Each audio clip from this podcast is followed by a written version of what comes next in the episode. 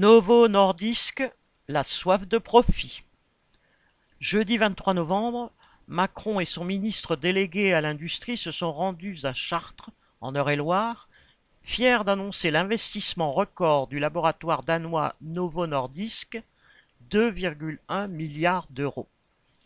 Le président pavoise, car pour lui, il s'agit là du résultat de sa politique de « réindustrialisation », entre guillemets. Après avoir bouclé la zone et mis à l'écart les syndicalistes venus protester contre Macron, les officiels ont pu dérouler leur plan, doublement de la surface de l'usine pour construire deux nouvelles lignes de production et d'assemblage destinées aux stylo-injecteurs pour le diabète et surtout au conditionnement du nouveau produit phare de Novo Nordisk, le Wegovy. Novo Nordisk est l'un des deux géants, avec l'américain Lilly, déjà positionné sur, entre guillemets, le marché de la perte de poids, comme ils disent. Il est estimé à cent milliards de dollars d'ici à deux mille trente.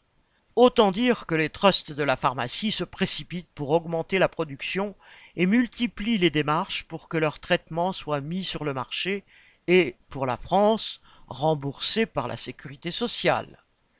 Si Novo Nordisk peut espérer obtenir aides et compréhensions de la réindustrialisation à la Macron, la mairie de Chartres va lui libérer le terrain pour construire ses nouveaux bâtiments en déménageant ailleurs le centre technique municipal qui s'y trouve.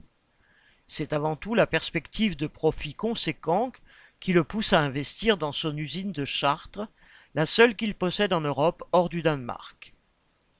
Novo Nordisk a annoncé vouloir embaucher cinq cents personnes en plus des mille six cents déjà présentes sur le site chartrain, qui tourne en cinq huit, des horaires changeants et épuisants pour ceux qui y sont soumis.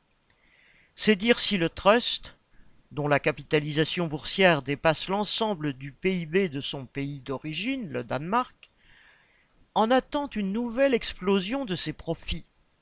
Toutes ces annonces pourraient aussi convaincre les travailleurs que l'argent est là et qu'il est temps qu'ils réclament leur dû. Camille Paglieri.